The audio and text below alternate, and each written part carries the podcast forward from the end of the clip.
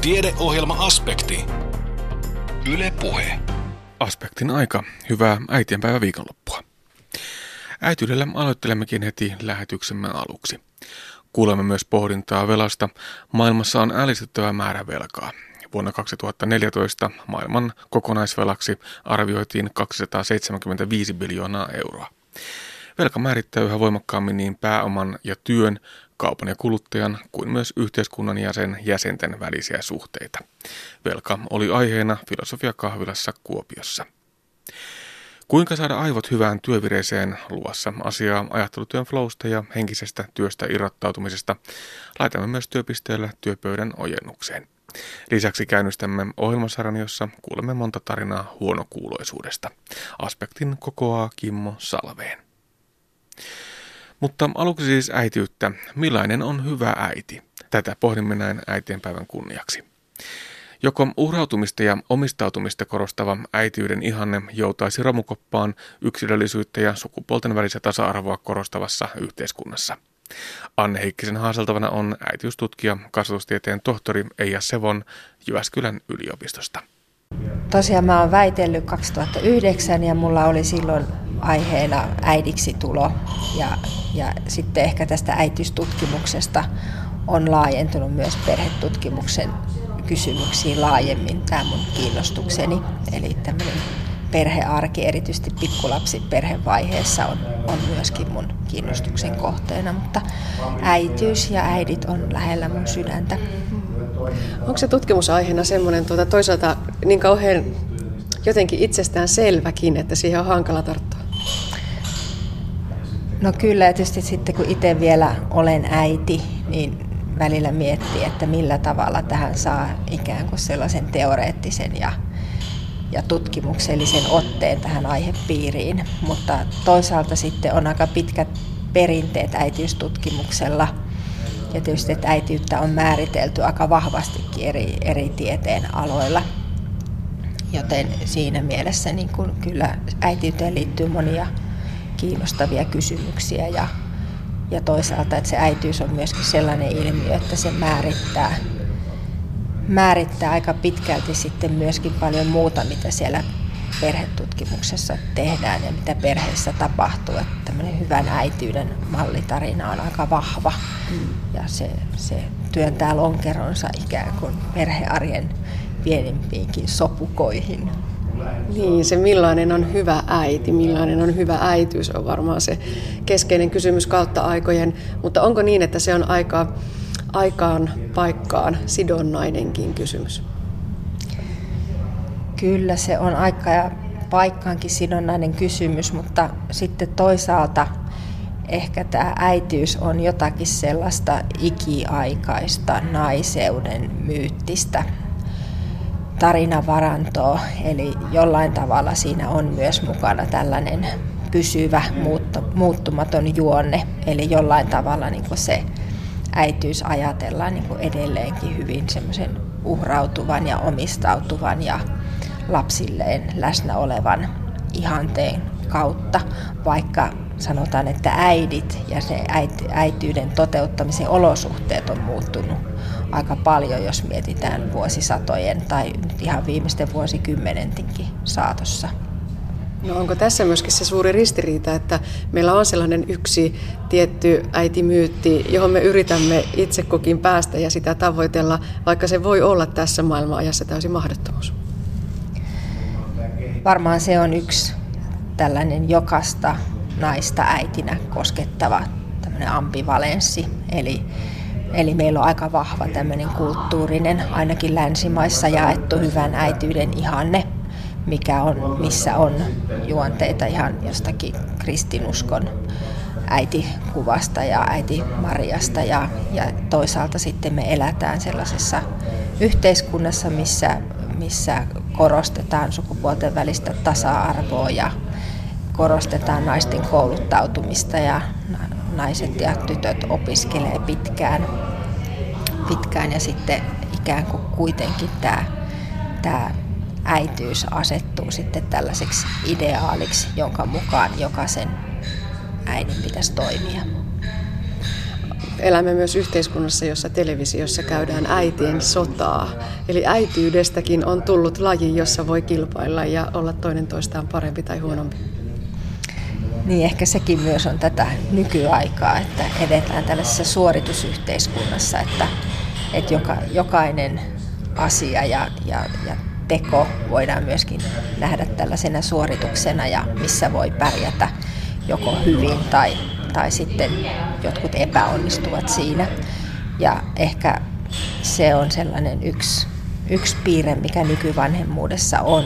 Eli, eli siihen investoidaan ja, ja sijoitetaan paljon ja jopa sitten kilpaillaan siitä, että, että miten, miten hyvä äitinä voi olla. Mutta tietysti siinä on sitten omat riskinsä ja, ja voi miettiä, että, että millaista kuvaa siinä sitten samalla välittää lapsille.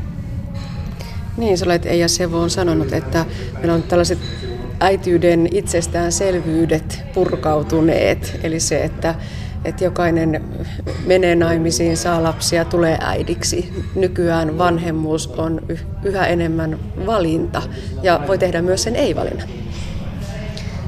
Kyllä, joo. Siinä mun väitöskirjatutkimuksessa mä lähdin aika pitkälti siitä ajatuksesta, kun näitä äidiksi tulevia tai lasta odottavia naisia haastattelin, että, että äitiys ei enää ole tämmöinen väistämätön kohtalo, niin kuin se vielä on ollut joskus ennen ehkäisyn yleistymistä ja, ja hyväksytyksi tulemista, vaan, vaan se on sellainen henkilökohtainen valinta, joka, jonka,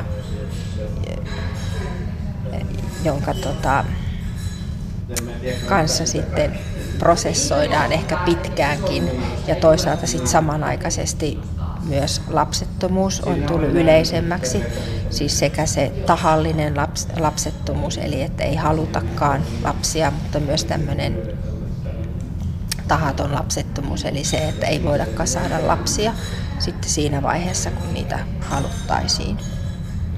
Jollain tavalla mä ajattelin, että tämmöisestä äityyden ajoittamisesta on tullut sellainen kysymys nykynaisille tai, tai yhtä lailla naisille ja miehille, eli, eli mietitään sitä äitiyttä, että missä vaiheessa omaa elämää se on mahdollista.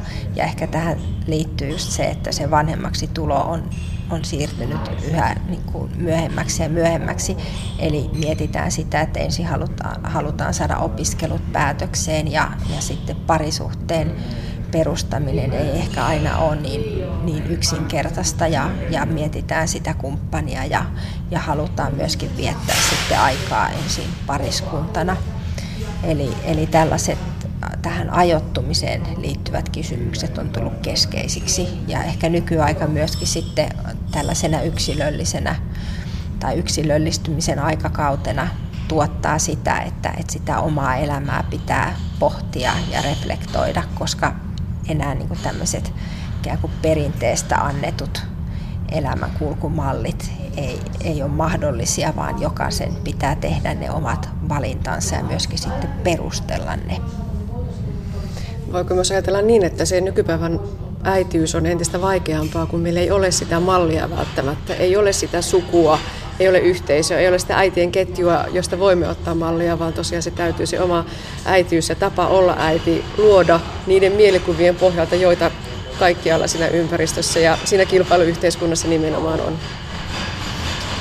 No varmasti tämä on se yksi, yksi haaste, mikä voi olla. Että tietysti on, on meillä tietysti sitten hyvin erilaisia tilanteita, että joissakin suvuissa on kauhean vahvat vahvat perhesuhteet tai sukulaisten väliset suhteet ja, ja sieltä saa sitä tukea, mutta, mutta tota, varmaankin siinä on semmoisia ristiriitaisia niin kuin, ajatuksia siitä, että millä tavalla sit sitä elämää pitäisi elää, elää perheenä ja millä tavalla olla äiti sille lapselle, mutta ehkä äityyden kohdalla se tilanne on enemmän se, että, että meillä on niin vahva se semmoinen kulttuurinen malli, mikä ei ehkä sitten ihan tämän, tähän aikakauteen ole se paras mahdollinen, mikä sitten kuitenkin koukuttaa äitejä ehkä myös siitä syystä, että se, se tarjoaa niin sellaisen semmoisen eheän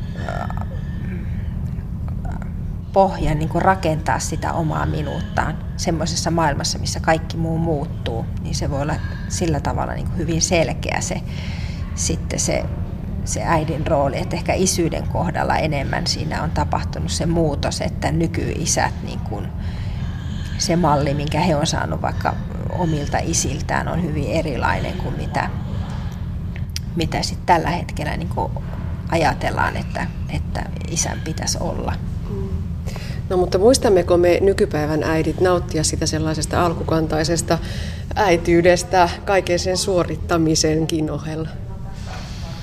Kyllähän äitiyteen aina liittyy ikään kuin se tämmöinen kaksinaisuus tai ambivalenssi, että, että kyllähän äidiksi tultaessa siinä on se, se vahva sellainen nautinto ja ilo siitä lapsesta ja se lapsi antaa merkitystä siihen omaan elämään, mutta sitten samanaikaisesti saattaa kokea semmoista suurta riittämättömyyttä sitten myöskin ja sellaista epäonnistumisen pelkoa, että osaako olla oikeanlainen ja hyvä äiti sille omalle lapselleen.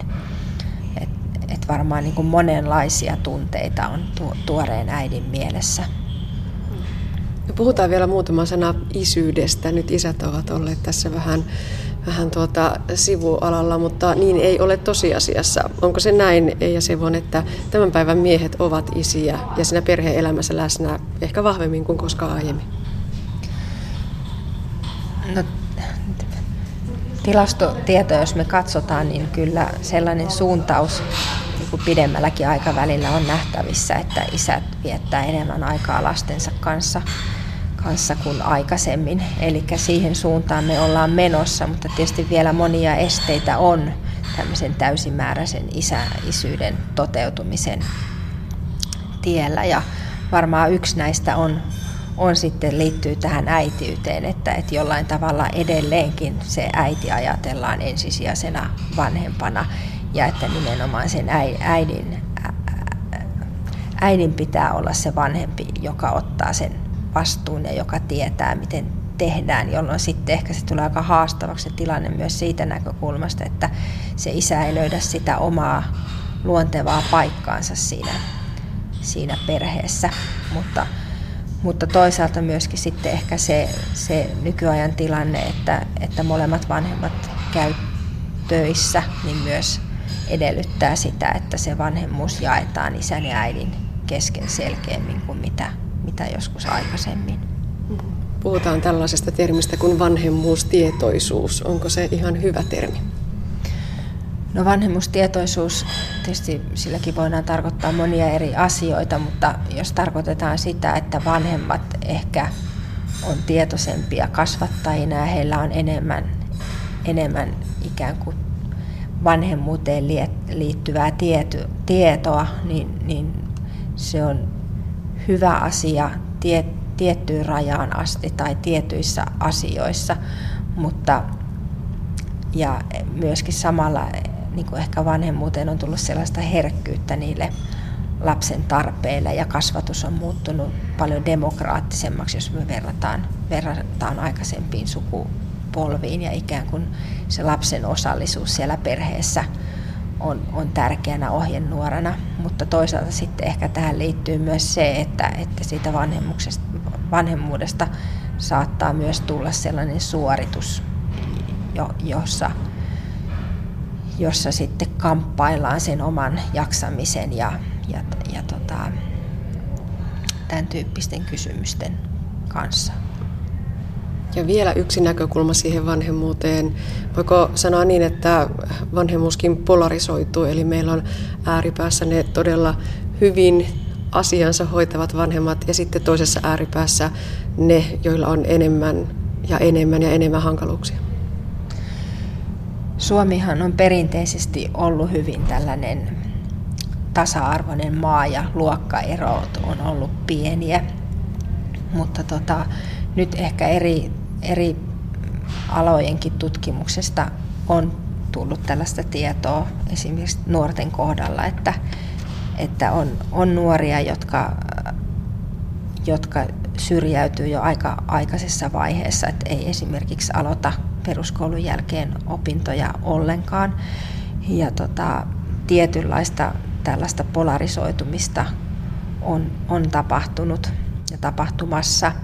Ja ehkä sitten kansainvälisestä kirjallisuudesta ja tutkimuksesta tulee se, että, että väitetään, että, että korkeasti koulutetut vanhemmat yhä vahvemmin ikään kuin investoi siihen lapseen ja, ja lapsen kasva, kasvatukseen ja he ottavat selvää ja, ja, ja, tota, ja ää, ikään kuin elävät sitä, sitä elämää siten, että, että tukevat sitä laps, lasta kaikissa harrastuksissa ja on, on rahaa, rahaa tällaisia ja ehkä sitten myöskin koulusaralla on sitten edellytyksiä auttaa sitä lasta siinä koulun, koulun käynnissä.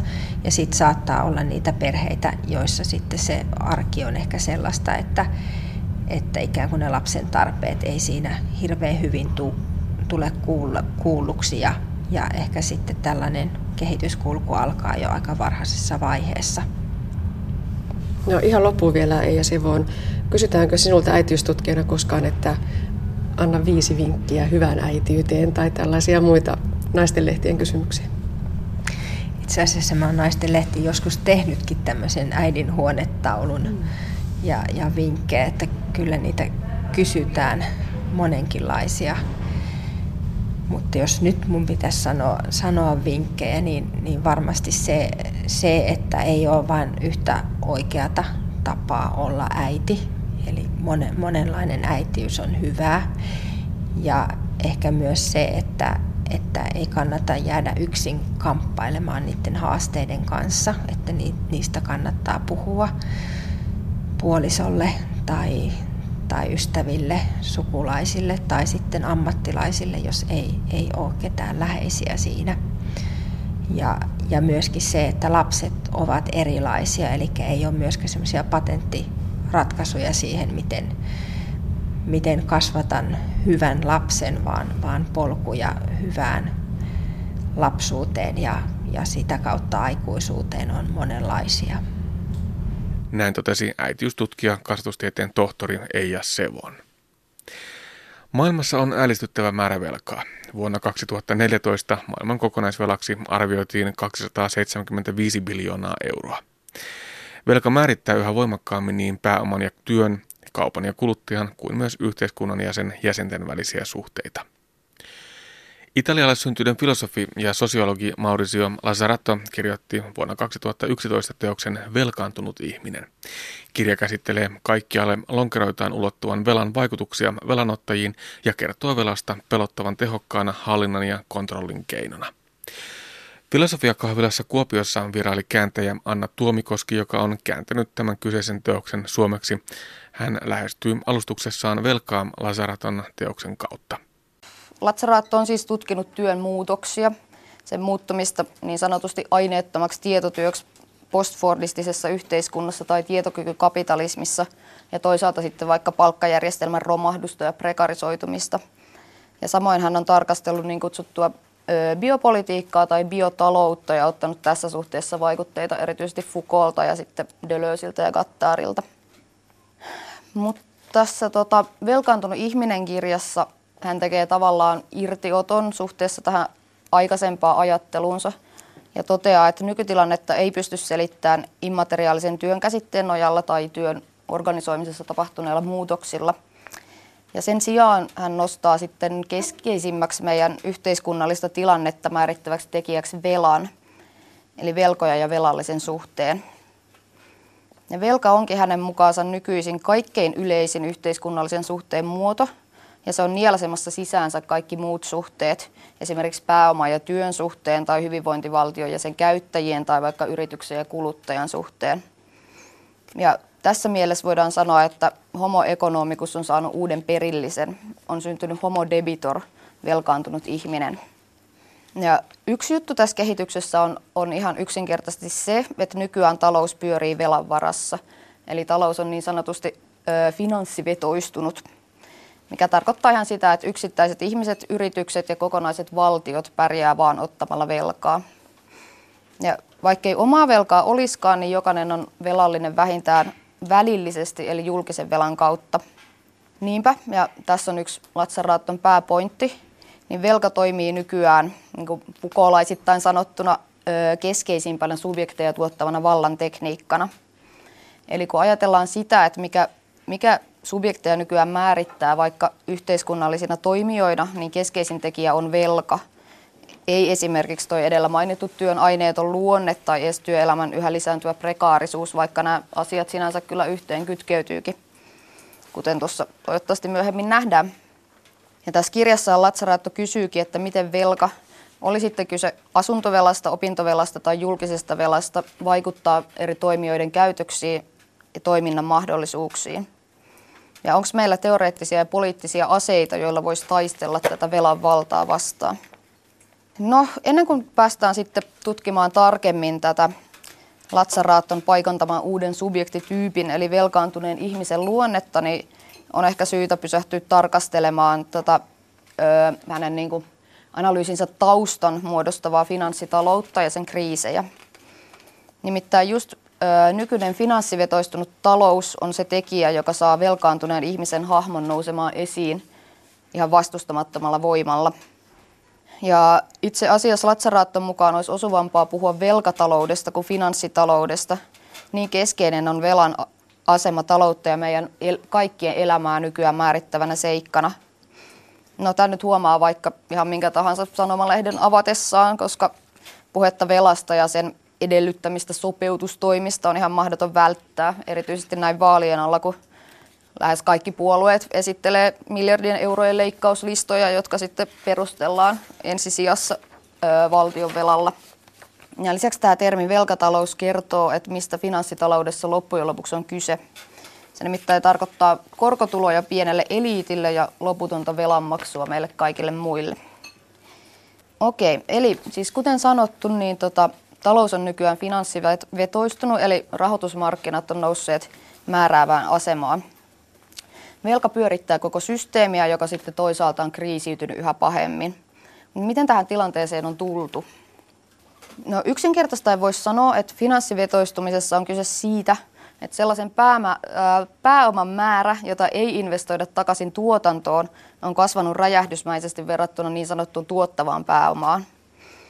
Monissa maissa, esimerkiksi nyt vaikka Yhdysvalloissa, niin finanssivakuutus- ja kiinteistöalalla toimivien yritysten osuus kaikkien yritysten voitosta nousi jo 90-luvulla suuremmaksi kuin teollisuusyritysten osuus – minkä lisäksi sitten nykyään yhä suurempi osa myös muiden yritysten tuotoista koostuu sijoitustuloista, ei niinkään voitoista, jotka ne saa varsinaiselta toimialaltaan. Ja jonkinlaisen kuvan tämän niin kuin homman suuruusluokasta antaa ehkä se, että syyskuussa 2008, kun toi investointipankki Lehman Brothers romahti ja sitten finanssikriisi räjähti todella käsiin, niin huomattiin, että finanssivarallisuuden – Eli suomeksi sanottuna velkaantumisen kokonaisarvo maailmassa on 160 000 miljardia dollaria, mikä on aika mielipuolinen summa ja se on noin kolme ja puoli kertaa koko maailman bruttokansantuotteen verran. Esimerkiksi tämmöinen tota, taloustieteilijä ja filosofi Christian Maratsi esittää uudessa kirjassaan, joka itse asiassa on myös just tullut suomeksi. Sen nimi on Finanssikapitalismin väkivalta – ja saa tutkijaliiton nettikaupasta ostaa. Niin tota, Maratsi esittää tässä kirjassaan, että finanssivetostumisen juuret on 70-luvulla fordistisen kapitalismin kriisissä. En tiedä, onko tämä terminologia tuttua, mutta siis Fordismilla viitataan erityisesti just tässä uuden työn tutkimuksessa tämmöiseen perinteiseen teollisuustuotantoon, eli ja varmaan perusliukuhiina duuniin, jonka piirissä sitten myös palkkatyöläisten asema oli kohtuullisen vakaa, koska ammattiliitot oli vielä vahvoja ja ö, kysyntä pyrittiin turvaamaan maksamalla työntekijöille tarpeeksi suurta palkkaa. Ja samalla oli sitten tarkoitus pitää tulojen kasvun avulla yllä yhteiskuntarauhaa. Mutta sitten postfordismi tai jälkifordismi taas kuvaa sitä, että miten työtä ja työvoimaa järjestetään jälkiteollisessa yhteiskunnassa – Eli toisin kuin perinteisellä tehtaalla liukuhinnan ääressä, niin työntekijöiltä ei enää vaadita kuria ja tietyn roolin sisäistämistä, vaan ongelmanratkaisukykyä ja luovuutta ja vastuunkantoa, koska tuotanto perustuu yhä enemmän tiedolle ja innovaatioille. Eikä työ enää myöskään rajaudu sinänsä yhteen paikkaan ja aikaan, vaan levittäytyy ympäri yhteiskuntaa ja sosiaalisia rakenteita. Ja tässä ensisijaiseksi arvonlisäyksen lähteeksi nousee kollektiivinen tietotaito. No okei, okay. tähän Fordismiin palatakseni, niin tota, se oli siis vielä toisen maailmansodan jälkeisinä vuosikymmeninä voimissaan. Eli silloin oli vallalla ikään kuin tämmöinen pääoman ja teollisen työväenluokan solmima yhteiskunnallinen kompromissi, joka takasi toisaalta riittävän työvoiman saatavuuden ja kulutuskysynnän ja sitä kautta tasaiset voitot kapitalisteille ja toisaalta taas sitten työläisille palkkojen nousu ja hyvinvointipalvelujen kautta kohoavan elintason. Mutta 70-luvulla tämä perinteiselle tehdastyölle perustuva malli joutui sitten kuitenkin kriisiin. Tämän mainitun Maratsin mukaan tietty finanssivetoistumisen vaihe kuuluu yleisesti ottaen kaikkiin talouden sykleihin, käytännössä syklin loppuvaiheeseen, jolloin tuotannosta saatavien voittojen kasvu jostain syystä pysähtyy. Esimerkiksi kilpailun, markkinoiden saturoitumisen tai yhteiskunnallisen voimatasapainon heilahtelujen takia. Ja tällöin sitten yritetään hankkia voittoja rahoitusmarkkinoilta, eli yritetään saada raha poikimaan suoraan rahaa, eli korkotuloa ikään kuin kulkematta tuotantovälineisiin ja palkkoihin sijoittamisen välivaiheen kautta. Ja tämmöinen teollisuusvoittojen kasvun pysähtyminen tai lasku löytyy myös tämän nykyisen finanssivetoistumisen vaiheen taustalta. Eli kun tosiaan tämä vanha tuotantomalli 70-luvulla kriisiytyi, niin tultiin tilanteeseen, jossa teollisuustyöläisten työstä ei enää kyennyt imemään lisäarvoa ja koko järjestelmän teknologiset ja taloudelliset perustat romahti. Mutta erona entiseen, niin nyt tämä finanssivetoistuminen ei kuitenkaan ole vain hätäkeino yhden taloudellisen syklin loppuvaiheessa, vaan se on rakenteellistunut. Eli toisin sanoen tässä jälkifordistisessa maailmassa niin kutsuttujen reaali- ja finanssitalouden ero on kumoutunut ja talous kokonaisuudessaan toimii rahoitusmarkkinoiden logiikan mukaisesti. Ja tämä nyt voi huomata vaikka siitä, että osakkeenomistajien etu on se ainut asia, joka ohjaa yritysten päätöksiä, oli ne sitten tuotannon näkökulmasta, niin ympäristöstä tai työntekijöistä puhumattakaan, niin kuinka älyttömiä tai tuhoisia tahansa – Eli mitään muuta mittaria taloudelliselle toiminnalle ei oikeastaan löydy kuin osakkeen arvo seuraavalla vuosineljänneksellä. Mut nyt ollaan siis tilanteessa, jossa lisäarvoa tai voittoa on haettava muualta kuin varsinaisesta tuotantoprosessista. Mm, ja Maratsi toteaakin, että finanssimarkkinat ei nykykapitalismissa ole jonkinlainen reaalitaloudesta irronnut loismainen voima, vaan päinvastoin rahoitusmarkkinat on nykykapitalismille välttämätön instituutio. Öö, reaalitalous ja rahoitusala elää ikään kuin symbioosissa. Ja finanssivetoistuminen on, on tämän jälkifordistisen tuotantomuodon kääntöpuoli, uusia arvontuotantoprosesseja vastaava pääoman kasautumisen muoto. Eli, eli postfordismissa, tämä arvonlisäysprosessi ulkoistetaan tehtaasta yhteiskuntaan, kierro- ja uusintamisen alueille – ja näin hankittu voitto sitten puolestaan valuu suoraan finanssimarkkinoille, ei palkkoihin. Ja palkkatulojen osuus BKTstä onkin viimeisten 40 vuoden aikana laskenut kaikissa OECD-maissa, mihin liittyy myös tuloerojen raju kasvu. Ja toisaalta sitten kun työsuhteet muuttuu yhä epävarmemmiksi ja huonommin palkatuiksi ja jopa täysin maksamaton työ nousee tärkeää osaa, niin on selvää, että kulutuskysyntä ei voi enää nojata palkkatuloihin – ja kuten tämä Latsaraatto toteaa, niin paradoksi on siinä, että työntekijän ja tuen saajan on ansaittava ja käytettävä mahdollisimman vähän rahaa, jotta työn kustannukset ja sosiaaliturvamenot saataisiin painettua alas, kun taas sitten kuluttajan on kulutettava mahdollisimman paljon, jotta tuotannolle olisi kysyntää. Mutta nykykapitalismissa työntekijä, tuen saaja ja kuluttaja on kuitenkin yksi ja sama henkilö. Ja finanssitalouden pitäisi sitten niinku ratkaista tämä solmu, ja tässä kuvaa astuukin tämän finanssivetoistumisen ja korkotulon toinen puoli, eli velkaantuminen. Eli lisäkysyntää luodaan ennen kaikkea ajamalla ihmiset kuluttamaan velaksi. Ja tästä kehityksestä voisi antaa esimerkkinä vaikka tämmöisen tilaston, minkä mä kaivoin esiin, mistä näkyy, että tota, Suomessa kotitalouksien velkaantumisaste, mikä siis tarkoittaa velan suhdetta käytettävissä olevaan tuloon vuositasolla, niin oli viime vuoden lopussa 122 prosenttia, siinä missä se oli vuonna 1975 alle 40 prosenttia.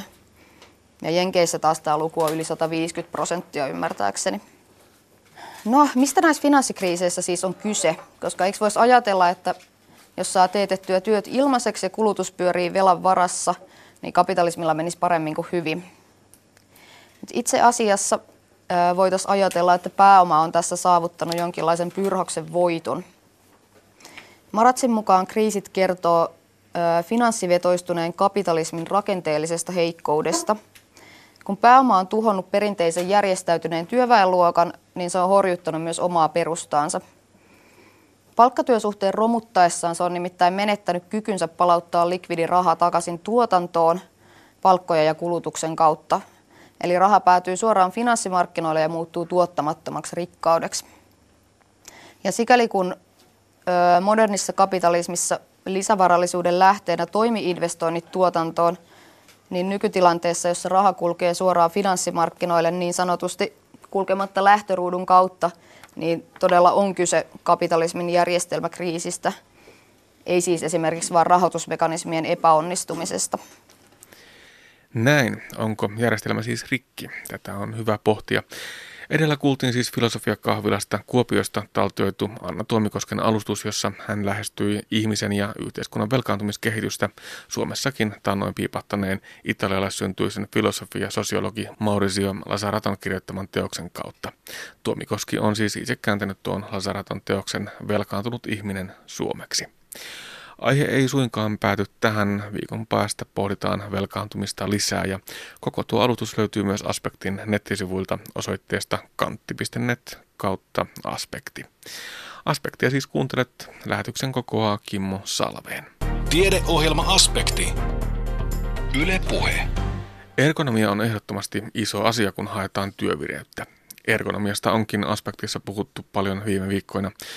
Mutta kuinka saada aivot samaan hyvään työvireeseen? Ajattelutyön flowsta ja henkisestä työstä irrottautumisesta kertoo seuraavassa professori Pasi Vahimaa Itä-Suomen yliopiston fysiikan ja matematiikan laitokselta. Hänet tapasi Anne Heikkinen. Me ei enää ajatella, että meillä on tässä on oma nurkka, missä tekee töitä ja tekee, tekee sitä omaa tiettyä asiansa, vaan me tehdään yhdessä. Että meillä me yhdessä rakennetaan sitä tutkimusta, mitä tehdään laitoksella. Ja opiskelijoiden suuntaan se näkyy siinä, että, että opiskelijat voi tulla tähän huoneeseen keskustella meistä kenen tahansa kanssa asiasta. Saada erinäisiä näkemyksiä ja sitten välillä kuulla, kun me sitten keskenämme tässä profat keskustella ja piirillään tuonne juttuja taululle. Ja, ja mm, tavallaan niin kuin saada enemmän kuin se, että yksi opiskelija menee yhden yhden tota professorin luokse tekemään jotakin hyvin kapeata. Sanoisin, että enemmän lisää nimenomaan sitä sosiaalista hyvinvointia siinä, että tavallaan on enemmän tukea useammalta ihmiseltä. Opiskelijoiden keskinäinen, keskinäinen tämmöinen yhteistyö lisääntyy ja kyllä me sanoisin, että kun mennään työelämään, onpa sitten yliopistolla – tämmöisessä modernissa yliopistoympäristössä tai sitten yrityksessä, niin se on oikeasti tätä. Että sulla on paljon ihmisiä ympärillä, voit kysyä eri asioita, keskustellaan keskenään, eikä oletetakaan, että yksi ihminen ratka- pystyy ratkaisemaan sen tietyn asian ihan vain yksinään. Ja ihan käytännön asiana se, että täällä on ovet auki. Ihmiset kulkee tuolla käytävillä ja työhuoneiden ovet on auki, että ei mökkiydyttäisi yksin sinne neljäseinän ja suljetun oven taakse. Joo, ei, ei missään nimessä meidän halua sitä, että tulisi semmoista mielikuvaa, että ovi on kiinni, että ei tuonne voi mennä. Ja mun mielestä se on merkki siitä, että jos jollakin on ovi kiinni, niin joko hän ei ole paikalla tai hän ei halua, että häntä häiritään. Mutta tässä on merkki sekä toisille tutkijoille sekä opiskelijoille, että me on tässä paikalla. On joitain tilanteita tietysti sille, että tarvii oman rauhansa. Mutta sitten meillä on neuvotteluhuone, jonne voidaan mennä vaikka rauhassa keskustelemaan, jos ei pysty vaikka tämmöisessä ympäristössä olemaan. Mutta se, että silloin kun huoneen ovi on auki ja ihmiset tavallaan kun vaihtelee huoneesta toiseen, niin sitten helpommin pysähtyy toisen kanssa juttelemaan, että mitenkäs tämä ja tämä asia. Saa sitä helposti mielipiteen sieltä, että ei tarvi yksinään jäädä pohtimaan, että miten asiat pitäisi tehdä. Onko tämmöinen henkinen työhyvinvointi yhtä tärkeää kuin se, että työtuolit on kunnossa ja muu se ergonominen ympäristö on kunnossa? Ilman muuta. Tämä on sen verran fyysistä työtä, että tässä pitää istua paljon. Koska jos ollaan tässä koneen ääressä, niin se on ihan fyysistä. Plus sitten, että osa porukasta tekee töitä labroissa, jossa on jonkin verran sitä fyysistä puolta. Mutta siitä huolimatta suurin osa työnteosta on henkistä työtä. Opiskellaan uusia asioita, mietitään, että miten asiat pitää tehdä. Ja sitten pienempi osa on siitä, että toteutetaan se, että, että kirjoitetaan tieteellinen artikkeli, valmistellaan joku luennot. Jos ei, jos ei se valmistelutyö, henkinen valmistelutyö ole onnistunut hyvin, niin ei sitä lopustakaan tule mitään. Mm, se on varmaan näin, että kun ihmiset voi hyvin, niin he tekevät myös parempaa tulosta ja se yhtälö on hyvin yksinkertainen. Niin, ilman muuta. Et se, et ihminen, jolla menee huonosti, niin se heti alkaa varmasti näkymään. Vaikka niin kuin ihminen haluaisi siinä tilanteessa, että haluan tehdä hyvää tulosta, mutta jos ei ole kaikki asiat hyvin, niin totta kai se alkaa näkymään siinä, siinä tekemisessä. Mutta mm, sitten taas, että miten kukakin tekee sen, niin siinähän on todella paljon eroja. Että ei voi sanoa, että jokaisen ihmisen pitää tehdä tällä tavalla. Että jokaisen ihmisen ei tarvi olla tämmöisessä kimppahuoneessa kuin me ollaan. Tai jokaisella ihmisellä ei tarvitse koko ajan huoneovi olla auki. Tai että jokaisen ihmisen ei tarvitse sitä niin kuin henkistä työtä tehdä just sillä tietyllä tavalla. Että minulla esimerkiksi iso osa luentojen tekemisestä on sitä, että esimerkiksi kun autolla ajaa töihin, niin miettii sitten joitakin asioita, ja se tavallaan, tavallaan tulee niin kuin osa siitä työstä tehtyä siinä. Jollakin toisella se voi olla semmoista, että pitää niin kuin istua koneen ääreen ja keskittyä siihen, katsoa niitä asioita, kirjoittaa paperille ja sitä kautta tehdä se prosessointi siitä. Siinä pitää ymmärtää myös se, että eri ihmisillä asiat tapahtuu eri tavalla. Eri ihmisillä on erilaiset tarpeet siihen, että miten, miten saadaan onnistumaan se nimenomaan se tavallaan niin kuin se henkinen osuus siitä. No mikä sitten on laitoksen johtaja Pasi Vahimaan oma rooli siinä, että oman laitoksen väki voi hyvin? Ehkä suurin, suurin tekijä siinä, mitä laitoksen johtaja voi tehdä, on se, että pitää silmät ja korvat auki.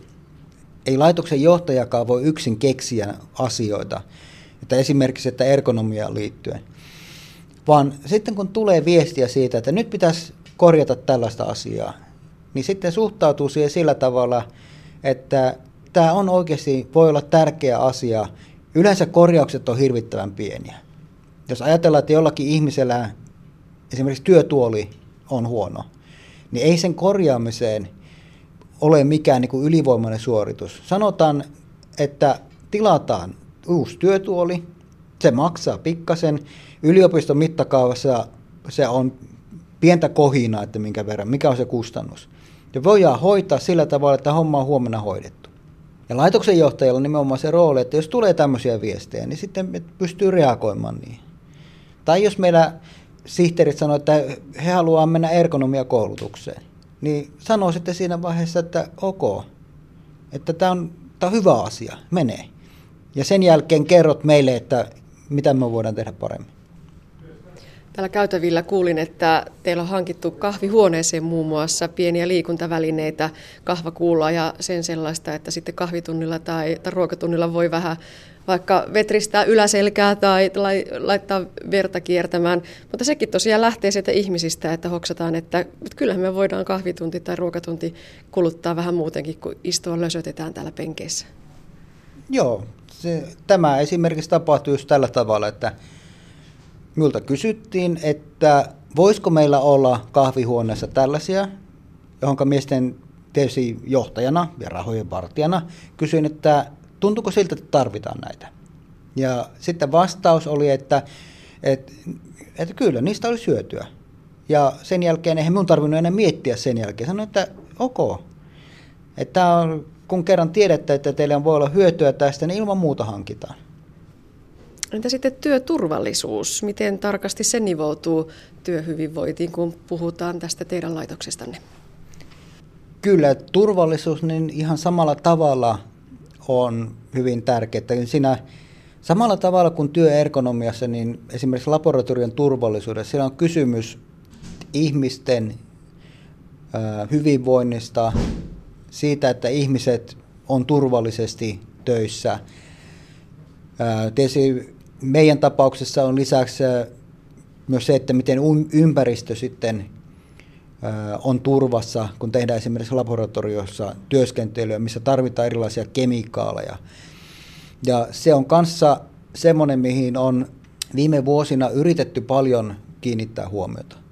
Että laboratorioissa työskentely, että se tehdään systemaattisesti. Meillä on selkeät ohjeet, miten toimia esimerkiksi erilaisten kemikaalien kanssa. Ihmisten perehdytys toimimaan, käyttämään tiettyjä laitteita yritetään hoitaa mahdollisimman hyvin. Miten esimerkiksi jätteet kierrätetään, se on mietitty. Ja siinä kanssa niin avainasemassa tietysti meidän laboratorion väki, joka on, on ollut aktiivinen siinä kehitystyössä. Meillähän on ihan sitten konkreettista kokemusta, että miten voi käydä. Meillä reilu vuosi sitten oli kemikaalionnettomuus meidän laboratorioissa. Semmoinen itse asiassa täysin ei tiedetä syytä, että minkä takia näin tapahtui, mutta meillä pääsi tiettyä kemikaalia vuotamaan ympäristöön. Mutta siinäkin meidän suunnittelu, että miten oli, oli suunniteltu meidän tilat, miten ne kemikaalilinjastot oli suunniteltu, niin oli sellaisia, että siitä ei päässyt aiheutumaan vahinkoa ihmisille. Että se, miten kemikaalit pääsivät ympäristöön, niin että se tapahtui ihmisille vaaraa aiheuttamatta. Totta kai siitä tuli sitten, sitten isompi tapaus sen takia, että meidän piti tietysti hoitaa sitten ne kemikaalit turvaan, että ammatti, no pelastuslaitoksen ammattihenkilöt kävi sitten hoitamaan sen turvaan ja tehtiin se jälkihoito. Mutta se oli kanssa semmoinen, mistä sitten taas otettiin paljon oppia. Entä sitten professorin oma työhyvinvointi? Työ on paljon sitä tässä istumista, mutta ehkä suurimmassa osin sitä ajatustyötä ja, ja, ja sellaista, jota ei oikein voi määrällisestikään mitata. Miten professori itse pitää huolta siitä, että pysyy iskussa? Professorin työ itse asiassa ei ole ihan suurimmalta osin vaan istumista, etenkään jos laitosta johdetaan. Siinä pieni osa on sitä, että istutaan tietokoneen ääressä, tehdään jotakin rutiinihommia, mutta hyvin iso osa on sitä, että tavataan ihmisiä, onpa ne omia opiskelijoita, onpa ne toisia proffia jo omasta yliopistosta tai käyvän toisissa yliopistoissa. Ja sitä kautta niin kuin tavallaan pyöritetään sitä kokonaisuutta, että ei, professorin työn ei pitäisikään olla sitä, että tehdään vaan sitä omaa pientä juttua, koska professorin, minun mielestä professorin pitää olla akateeminen johtaja että hän johtaa sitä tutkimusta, näyttää esimerkkiä, ohjaa opiskelijoita, hankkii rahoitusta ja sitä kautta se, se ihmisjoukko, joka siinä ympärillä on se, joka tekee sen tuloksen yhdessä professorin kanssa. Työhän on sellaista, että tekemistä on jatkuvasti paljon. Osa pitää ymmärtää, että asiat pitää delegoida – ei pelkästään sen takia, että itsellä on liikaa kiirettä, vaan tunnustaa myös se, että on sitten olemassa asioita, jotka joku toinen ihminen tekee paremmin. Ja sitten pitää osata myös irtautua. Että ei se, se irtautuminen ei ole helppoa, koska tehdään ajatustyötä. Että asiat pyörii mielessä, mielessä tuota paljon, mutta välillä vaan pitää irtautua siitä, että pistää tietokone syrjään, puhelin syrjään, tehdä jotakin muuta. Tai vaikka ei pistä puhelinta syrjään, mutta että tekee jotakin muuta. Se on minun mielestä ihan samanlaista kuin mitä on urheilun puolella valmentautuminen. Et sitten jos menee siihen, että vaan tekee sitä ja yrittää koko ajan harjoitella, tehdä paremmin hommaa, niin lopulta kehitys lähtee laskuun urheilijatkin tietää sen, että pitää harjoitella ja sen jälkeen pitää olla riittävästi lepoa. Että pystytään, pystytään palautumaan siitä ja sitä kautta tulee se kehittyminen. Ja ihan samalla tavalla minun mielestä tämmöisessä työssä, että onko sitten sitä, että puuhastelee lasten kanssa kotona tai kukaan mitään tekenkin. Et sillä tavalla jonkin verran irtautuu siitä, lämmittää saunaa. Professori Pasi Vahiman tapasi Anne Heikkinen.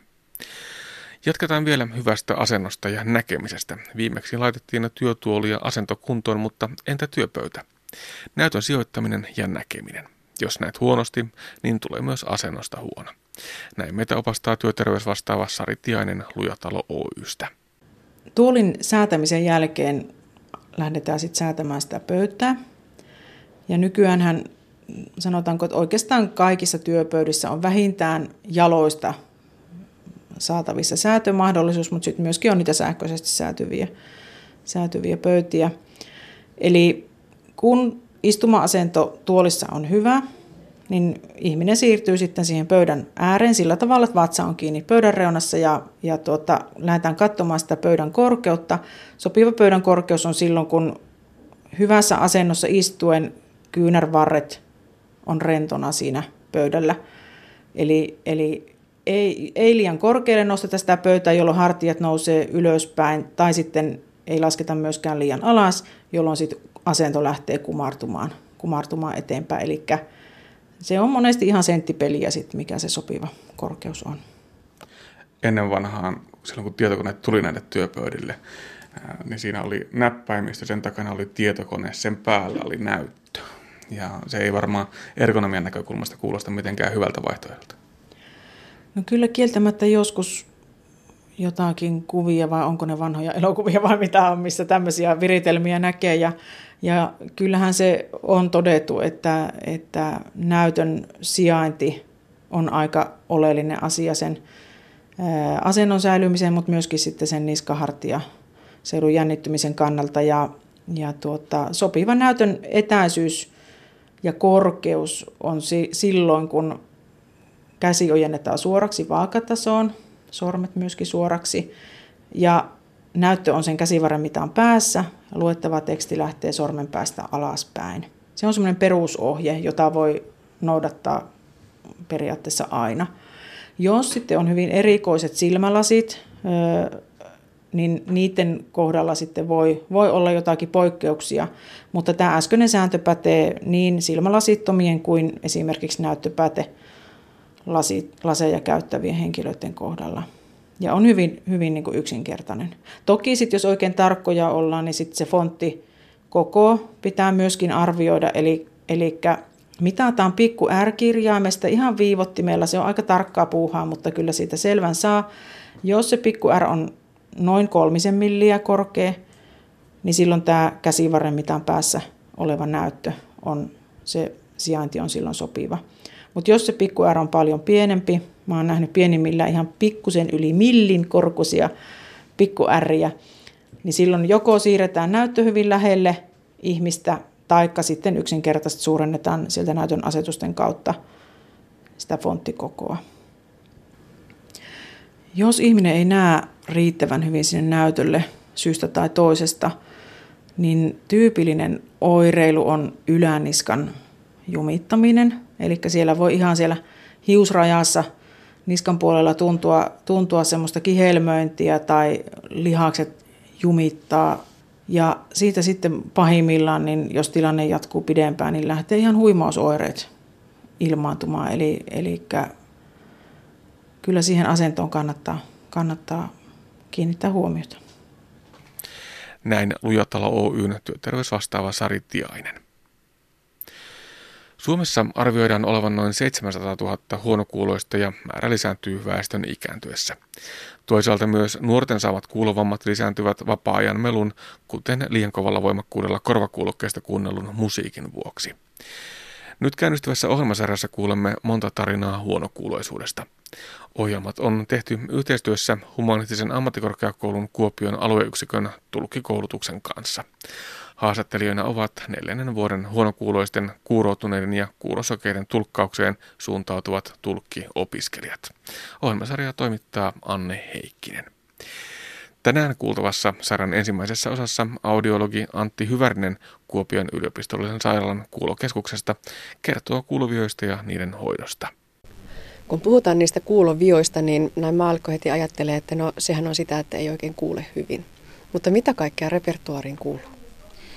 Niin yleensä se on sitä, että ei kuule hyvin tai sitten kuulotilanteessa on se, että kuuloviassa kuulo on erilainen eri kohdissa. On, osa vioista on semmoisia, että matalat äänet ei kuulu hyvin.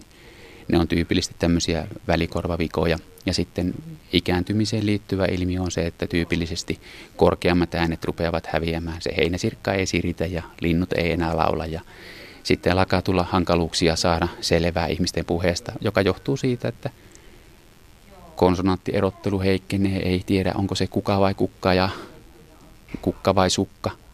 Eli se kuulovian muoto, kuulokäyrän muoto tavallaan riippuu vähän sitä tautityypistä, mikä siellä sitä vikaa on aiheuttanut.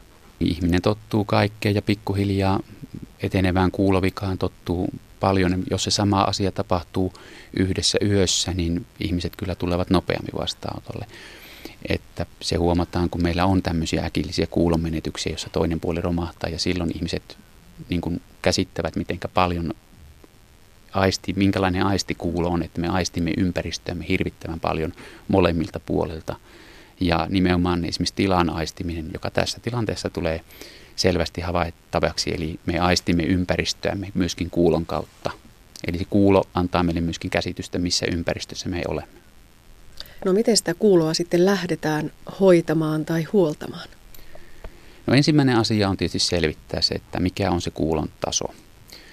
Eli silloin se vaatii käytännössä kuulon mittaamisen. Ja ennen kuulon mittaamista pitää selvittää, että ne korvat on kunnossa. Eli silloin pitää tavallaan tarkistaa myöskin se, se että korva sallii sen äänen menemisen. Eli, eli korva pitää tarkistaa, se on käytännössä tarkoittaa lääkärin tarkastusta, jossa varmistetaan, että korva on puhdas, välikorvassa ei ole mitään tavaraa.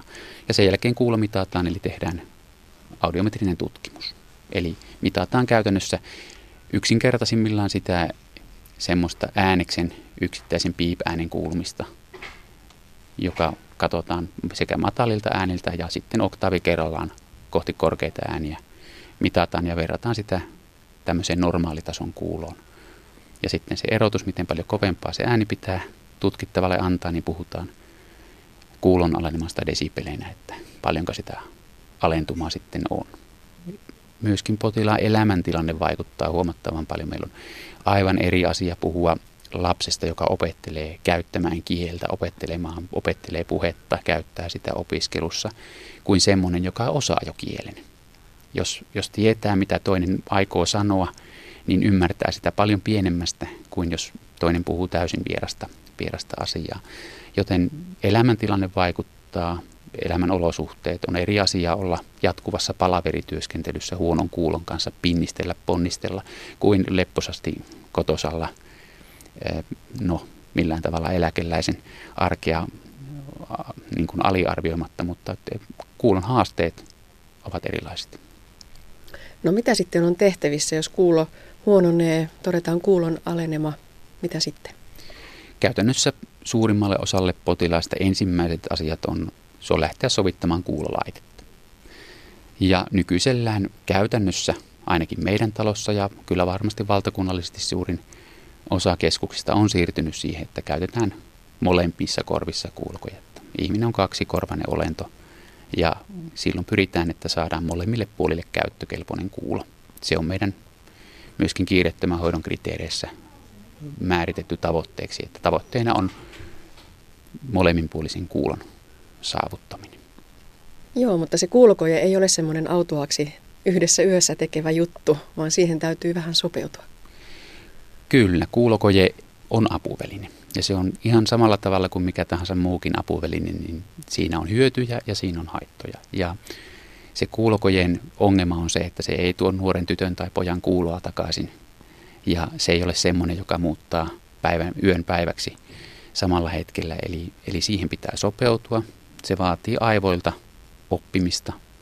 Ja se oppiminen on tosiaan se vähintään kuukausi ajallisesti ennen kuin ruvetaan saamaan varmuus siitä, että miten se äänimaailma on muuttunut. Ja sitten lisäksi se kulkoje vaikeuttaa myöskin, sitä pitää pitää, se pitää laittaa korvaan, sitä pitää huoltaa ja sitten valitettavasti se vahvistaa kaikesta huolimatta myös semmoisia ei-toivottuja ääniä ja tietyissä tilanteissa sen kanssa on hankaluuksia. Toki pärjää paremmin kuin ilman kojetta, mutta niin kuin sanottu, niin normaali kuulua se kojekaan ei tuo takaisin. Mutta se on hyvä apuväline. Se on vaaka. Siellä on hyviä ja asioita toisella puolella, huonoja asioita toisella puolella. Ja joskus tilanne on se, että vasta kokeilu näyttää sen, että mitenkä se koje auttaa. Oliko ne hyödyt suuremmat kuin haitat. Mutta suurimmalle osalle potilaista me pystymme suurin piirtein elämäntilanne arvioituna ja kuulomittaustulos katsottuna, niin pystymme sanomaan, että mikä, mikä hänen kohdallaan on järkevin ratkaisu. Ja myöskin minkä tyyppistä kojetta kannattaa meidän lähteä sovittamaan. Mutta potilaalla pitää olla myös sitä omaa motivaatiota ja halua vastentahtoisesti oikeastaan kenellekään tällaista ei ehkä toinen laittaa. Niin, se ongelma kyllä yleensä on sillä potilaalla. Se, jos on lääkärillä tai jos se on lapsilla tai lapsenlapsilla, niin se ongelma ei silloin ratkea. Silloin se koje jää piirongilaatikkoon. Kyllä sen pitää lähteä sieltä ihmisestä itsestään, sieltä motivaatio on löydettävä sieltä omasta sydämestä, että minulla on ongelma ja minä haluan siihen apua. Sillä tavalla me saamme hyvän tuloksen. Näin totesi audiologi Antti Hyvärinen Kuopion yliopistollisesta sairaalasta. Ja seuraavaksi kuulemme Maritta Honkapaasin kokemuksia huonokuuloisuudesta. Häntä haastattelee opiskelija Saija Lohioja. Kertoisitko jotain taustastasi? No peruskoulutukseltani olen sairaanhoitaja ja siinä työn ohessa opiskelin terveystieteiden maisterin tutkinnon, jonka jälkeen toimin osastonhoitajan tehtävissä ja lisäksi olen tehnyt tällaisia projektiluonteisia tutkimustehtäviä. Ja sitten noin kaksi vuotta sitten yhden yön aikana oikean korvani kuulo äkillisesti romahti. Ja vähitellen sitten tässä samassa vasemman korvan kuulo on mennyt erittäin huonoksi joudunkin käyttämään kuulolaitteita molemmissa korvissa. Kuulon menetys tietysti ensin säikäytti ja hämmensi. Mutta pikkuhiljaa on ollut pakko hyväksyä se tosiasia, että loppuelämä tulee kuulemisen osalta olemaan erilainen, kenties lopulta täysin hiljainen. Kuulolaitteet myös muokkaavat äänimaailmaa ja oma äänikin kuulostaa erilaiselta. Kaikkeenhan sitä ihminen tottuu, kunhan jaksaa suhtautua muuttuneisiin elämäntilanteisiin myönteisesti. Kuinka huonokuuloisuus sitten käytännössä vaikuttaa arkeesi? Arkipäivän olosuhteissa kuulonvarainen suoriutuminen on merkittävästi alentunut. Esimerkiksi kaupoissa kylmälaitteiden äänet ja suhinat pyöryttävät, siksi tarvitsenkin mieheni apua kauppareissuilla. Suunta kuulo puuttuu ja tämä hankaloittaa muun muassa kaupungilla ja yleensä liikenteessä liikkumista.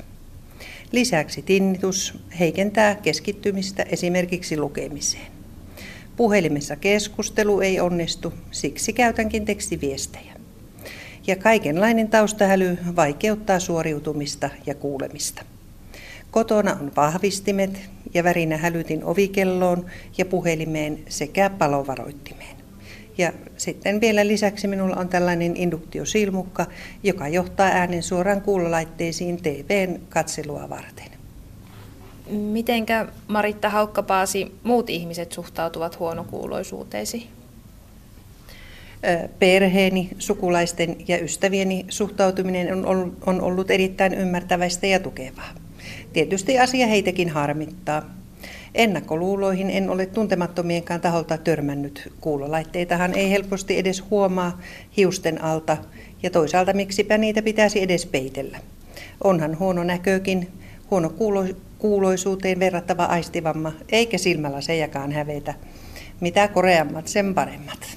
Kuinka huonokuuloisuus vaikuttaa työelämässä? Työssäkäynti näin huonokuuloisena ei onnistunut ja siitä syystä olenkin ollut työkyvyttömyyseläkkeellä vuoden 2014 syyskuusta saakka. Millainen merkitys on tutustumisella muihin huonokuuloisiin sekä huonokuuloisille suunnatulla toiminnalla? Vertaisten merkitys on äärimmäisen tärkeä. On mahdollisuus keskustella huonokuuloisuuden tuomista ongelmista ja niiden kanssa selviämisestä – ja vertaisten kanssa toimiminen pitää myös aktiivisena. Ja erittäin hyvänä esimerkkinä on parhaillaan menossa oleva viitotun puheen kurssi. Näin kertoi Maritta Haukapaasi. Sarjan seuraavassa osassa viikon kuluttua saamme vinkkejä siitä, kuinka pärjätä huonokuuloisena työelämässä. Mutta näin päättyy tämänkertainen aspekti. Lisää aiheistamme netissä osoitteessa kantti.net kautta aspekti sekä Yle Areenassa.